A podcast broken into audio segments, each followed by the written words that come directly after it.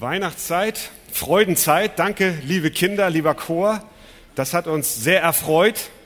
Es ist in der Tat eine Freudenzeit, das Weihnachtsfest. Ich würde euch gerne einladen, noch einmal mit mir aufzustehen und ich möchte einen Text lesen aus dem Lukas-Evangelium. Das ist ein Teil aus der Weihnachtsgeschichte. Lukas Kapitel 2 von Vers 8 bis Vers 14.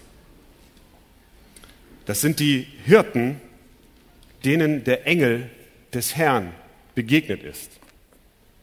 Lukas 2 ab Vers 8. Und es waren Hirten in derselben Gegend auf dem Feld, die bewachten ihre Herde in der Nacht.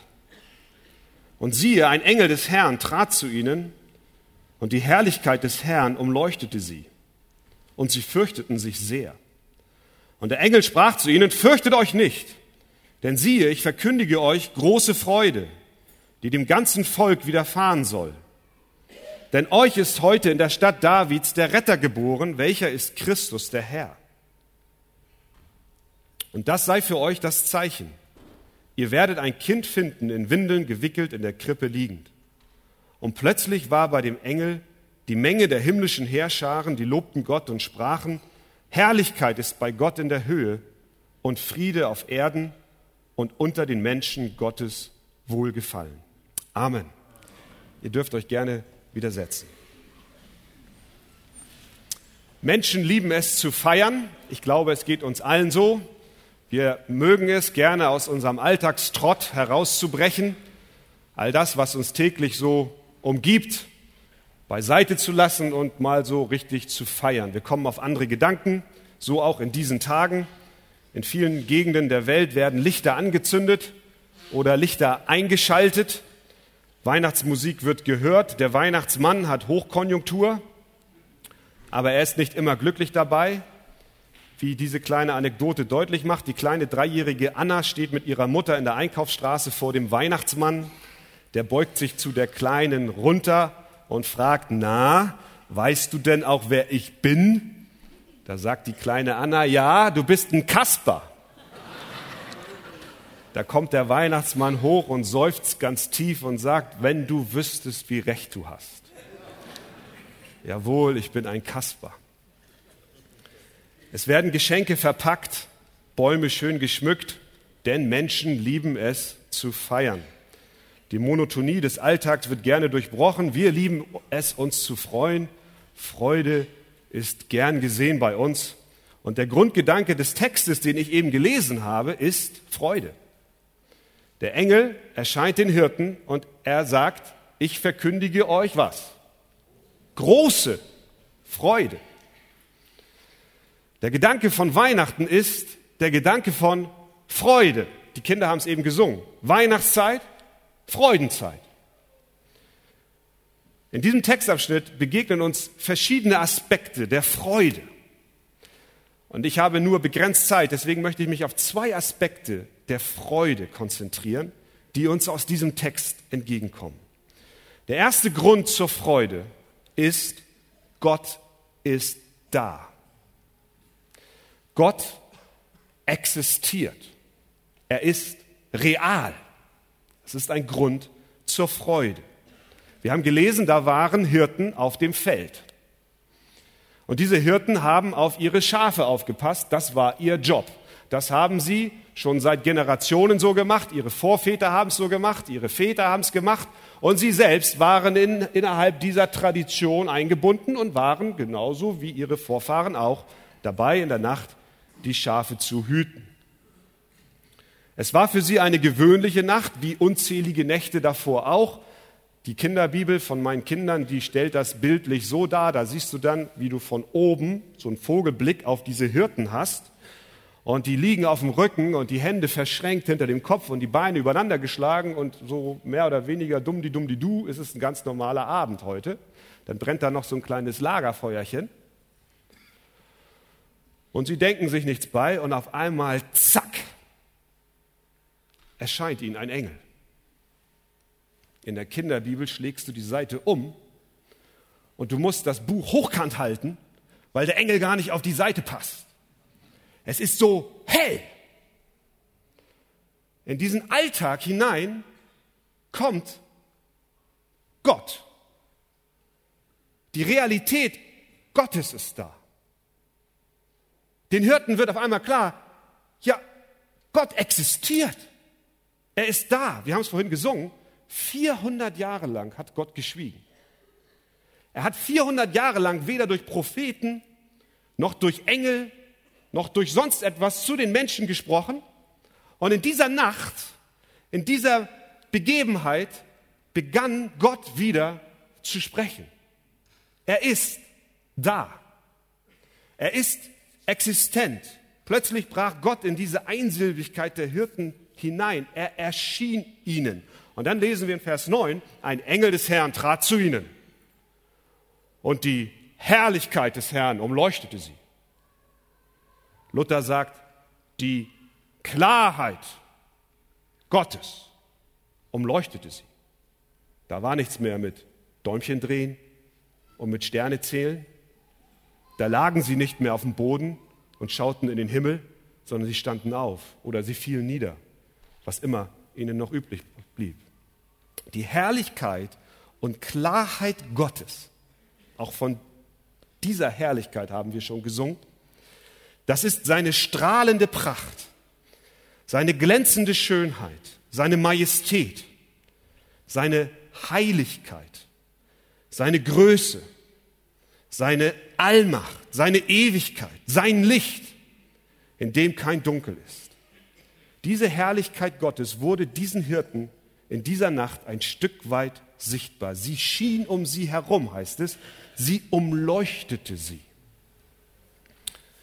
Gott schob für einen Augenblick den Vorhang des Himmels zur Seite, sodass die Hirten erkannten, es gibt eine Realität hinter dem, was wir vor unseren menschlichen Augen sehen. Es gibt eine Welt, die größer ist. Es gibt mehr Sterne als die, die du mit deinem bloßen Auge wahrnimmst. Das wissen wir.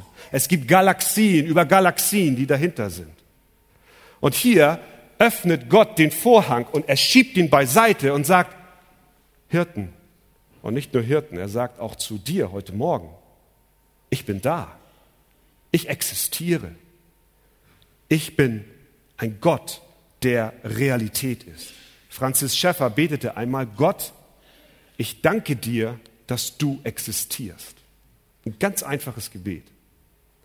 So simpel. Gott, ich danke dir, dass du existierst. Aber dieses einfache Gebet, das drückt so viel aus. Es drückt aus, dass der, der so etwas betet, weiß, dass Gott existiert. Der, der so ein Gebet spricht, der kann sagen, Gott, du bist da, weil ich habe ein Stück weit dich erlebt. Auch mir wurde der Vorhang ein Stück weit zur Seite geschoben und ich kann heute sagen, Gott, du bist real. Hast du schon einmal Gott dafür gedankt, dass er existiert? Hast du schon einmal auf deiner Weide, auf der du dich befindest, in dem Alltagstrott, in dem du lebst, auch gerade in diesen Tagen, hast du schon einmal eine Begegnung mit ihm gehabt? Hat er schon einmal den Vorhang zur Seite geschoben und einen Strahl seiner Herrlichkeit in dein Herz gesandt? Der Grund zur Freude ist, Gott ist da. Er ist da. Er existiert. Auch wenn du ihn nicht siehst, auch wenn du ihn nicht fühlst, er ist da. In seinem Wort, die Bibel, zeigt er sich. Er zeigt sich in seinem Wort. Wenn du mehr von ihm wissen möchtest, dann nimm sie dir und lies sie. In seinem Wort öffnet er den Vorhang immer mehr und ein Stück weiter, je mehr du dich damit beschäftigst. Und du wirst erkennen, es ist ein Grund zur Freude. Gott ist da, so wie die Hirten es auch in dieser Nacht erlebt haben. Freude Nummer eins, Gott ist da. Interessanterweise, und wir wollen ja auch den Text hier so mal sprechen lassen, war den Hirten aber gar nicht so zum Freuen zumute. Ganz im Gegenteil. Vers 9 sagt, und sie fürchteten sich.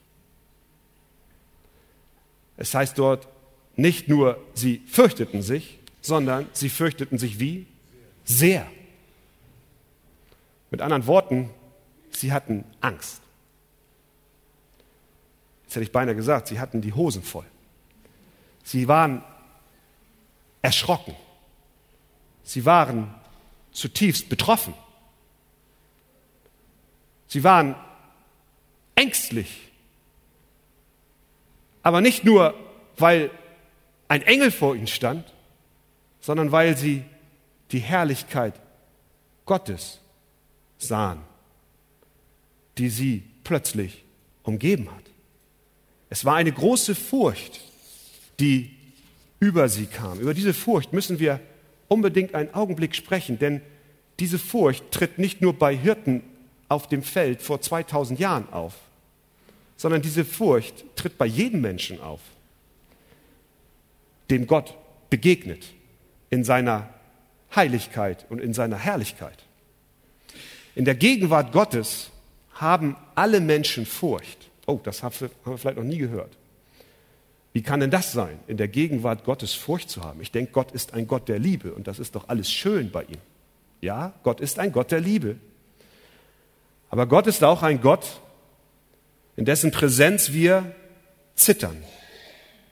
Und in dieser Frage unterscheiden wir uns nicht im geringsten von den Hirten damals. Wenn Gott in seiner Herrlichkeit erscheint oder auch nur ein Stück seiner Herrlichkeit offenbart, dann kriegen wir es mit der Angst zu tun. Warum? Wie kommt das, dass die Hirten Angst haben und wir hatten und wir werden gleich noch sehen, es gibt noch andere Begebenheiten in der Bibel, wo Menschen Angst hatten, als sie Gott sahen.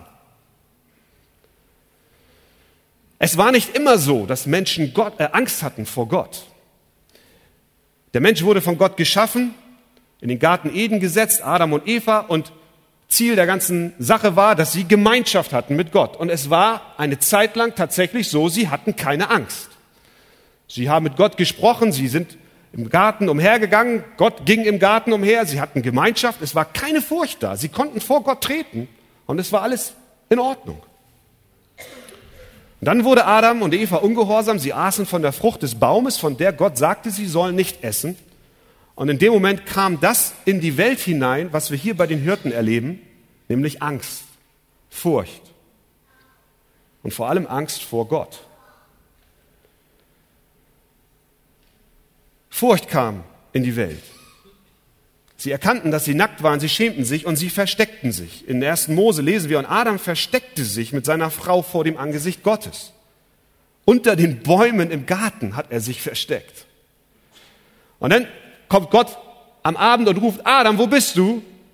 Und Adam sagt, ich hörte dich im Garten und ich fürchtete mich.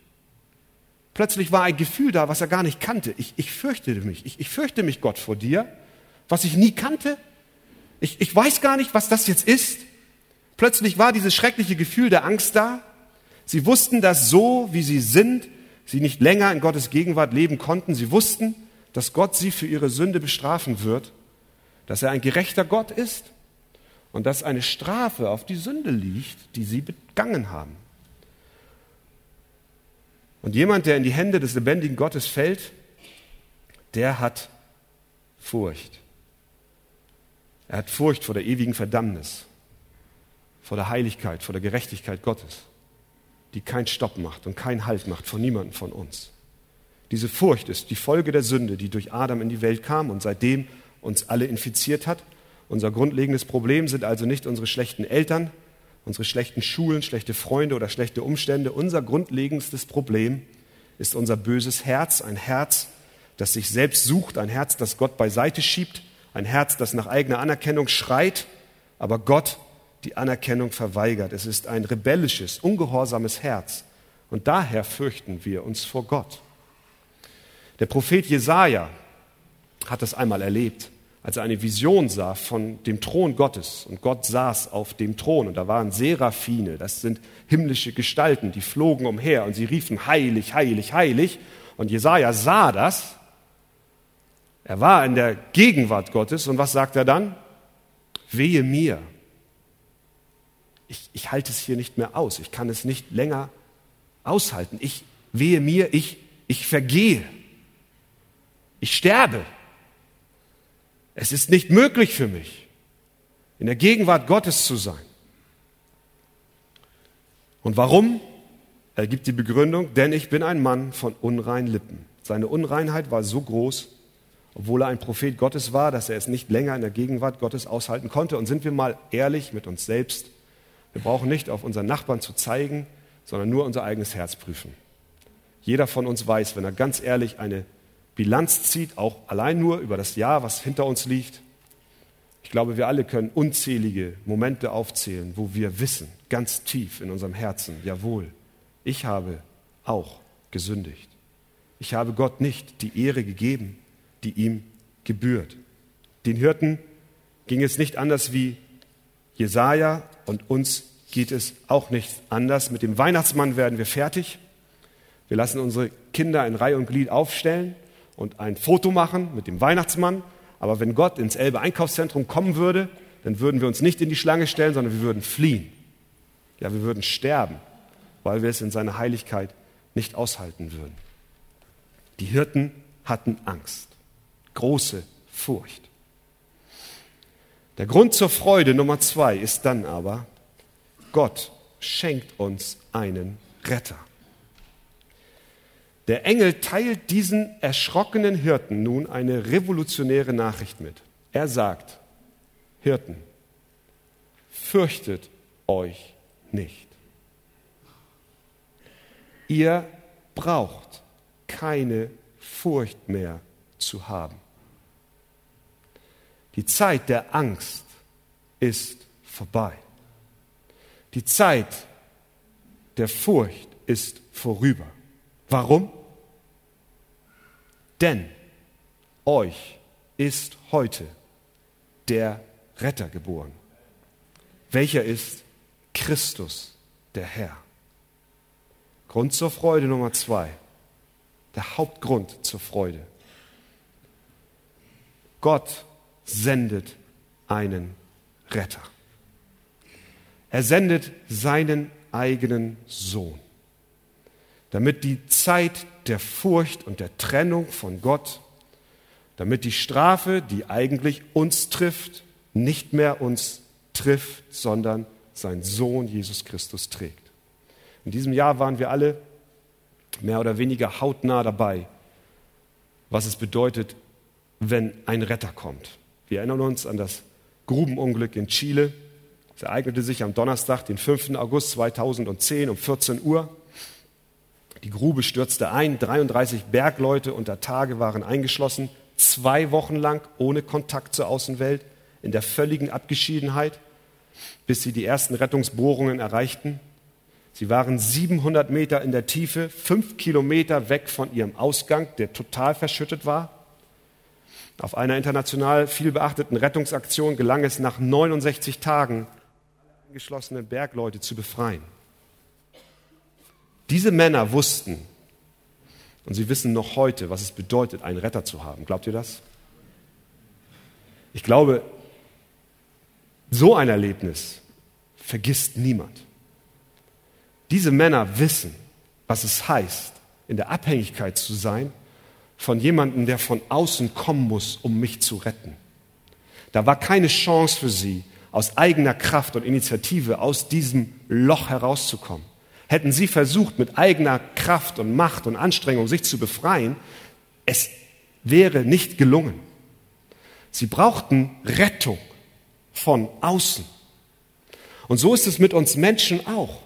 Wir brauchen Rettung von außen. Wir sind nicht in der Lage, uns aus unserer Misere zu befreien. Wir brauchen Rettung. Und die frohe Botschaft von Weihnachten ist, und das ist, was der Engel verkündet, der Retter ist da. Christus ist gekommen, um dich zu retten. Er ist gekommen, um dich aus der Grube deiner Verstrickung und Sünde herauszuziehen, wo du niemals aus eigener Kraft herausgekommen wärst. Die Freude der Weihnachtsbotschaft ist die, dass Gott sich selbst aufmachte, um sein Volk zu erlösen. Da wurde ein Baby in Bethlehem geboren. Es war nicht ein gewöhnliches Baby, sondern der Sohn des lebendigen Gottes. Und dieses Baby, ganz wichtig, blieb kein Baby, sondern es wurde ein Mann. Es war Jesus Christus. Wir müssen aufhören mit dieser Verniedlichung des Christuskindes. Er wurde zu einem Mann, der ein Retter wurde. Er musste den Anforderungen Gottes genügen, um ein Retter für uns zu sein. Nicht jeder kann Retter sein, sondern der Retter musste bestimmte Voraussetzungen mit sich bringen, nämlich er musste das, was wir nicht geschafft haben, ohne Sünde sein. Und so lebte er ein Leben ohne Sünde. Er wurde zu einem Opfer. Die Strafe Gottes für deine Schuld hat Gott auf Jesus Christus gelegt, so dass wenn du an ihn glaubst, heute ein Tag der Rettung wird für dich. Ein Tag der Freude wird für dich, weil Gott seinen Retter gesandt hat. Gott hat dir einen Retter geschenkt. Spürst du, dass du in deiner Grube ewig verloren gehst, dann freue dich, dein Retter ist gekommen, um dich zu suchen und zu finden. Spürst du, dass du ein Sünder bist und in der Gegenwart Gottes absolut kein Raum für dich ist, dann schau nach Bethlehem und schau noch weiter, schau auf das Kreuz, weil er dort am Ende gestorben ist und deine Last getragen hat. Der Engel spricht zu den Hirten und sagte, euch ist heute der Heiland geboren. Das heißt, es ist etwas Persönliches. Euch, ihr Hirten, ist heute der Heiland geboren. Ihr Hirten, ihr geht jetzt und macht euch auf und sucht ihn und ihr werdet ihn finden in Windeln gewickelt. Die Weihnachtsbotschaft ist nicht eine allgemeine, wo wir uns unter einem Schirm mit vielen Menschen verstecken können, sondern die Weihnachtsbotschaft kommt ganz nah an uns heran. Und sie wird eine Freude für dich, wenn du sie annimmst. Und wenn du sagst, ja, ich möchte auch diesen Christus suchen und ihn finden und möchte meine Schuld bekennen und an ihn glauben. Der Engel sagte, ich verkündige euch große Freude. Die Nachricht, die er brachte, war nicht nur gut, sondern freudig, sehr freudig. Eine Nachricht von großer Freude, von intensiver Freude, von reicher Freude, von voller Freude, von überfließender Freude. Und wir können nur ein Stück weit erahnen, wie diese Bergleute sich gefreut haben, als sie rauskamen. Und wie viel mehr ist die Freude da für uns, die wir aus der ewigen Verdammnis herausgerettet werden. Und als das so war, als der Engel diese Botschaft verkündet hat, da war er plötzlich nicht mehr allein, sondern es kam ein Chor von Tausenden von Engeln. Der Nachthimmel über den Hirten wurde plötzlich voll mit den himmlischen Heerscharen. Hell erleuchtet. Jesaja, von dem wir vorhin gelesen haben, als er den Thron Gottes sah und die Seraphinen riefen, heilig, heilig, heilig, da lesen wir, da erbebte der Pfosten und die Schwelle des Tempels durch die Gewalt von den einigen Seraphinen. Stellen wir uns vor, was für ein Beben es gewesen sein muss, als der Himmel voll war mit Engeln. Und sie riefen, Ehre sei Gott in der Höhe. Und jetzt soll mir einer sagen, dass Gott ein griesgrämiger, depressiver, trauriger Mensch sei. Oder Gott sei, viel besser. Mit Sicherheit nicht. Wie können wir uns erklären, dass die Engel, die ja in der Gegenwart Gottes sind, einen so freudigen Gesang anstimmen? Doch nur weil sie von der Freude Gottes infiziert sind. In der Gegenwart Gottes ist Freude. Wir sehen in diesem Text Gott persönlich nicht, sondern wir lesen nur von seiner Herrlichkeit und von den ihn umgebenden Wesen, die Engel. Aber sie alle Sie strahlen eine Freude aus. Bei Gott ist Fülle von Freude. Die Freude, die er gibt, ist eine Freude, die ewig währt, die nicht aufhört mit dem nächsten Weihnachtsgeschenk, was du am nächsten Freitag unterm Tannenbaum hast und am Freitag darauf du schon wieder wegschmeißt, weil es kaputt gegangen ist. Die Freude, die wir haben, ist begrenzt. Sie hört auf. Sie vergeht. Die Welt vergeht. Aber die Freude bei Gott ist ewig. Und so sangen die Engel, Ehre sei Gott in der Höhe und Frieden auf Erden bei den Menschen seines Wohlgefallens. Der Retter ist da. Christus, er kam, um uns zu erlösen. Amen.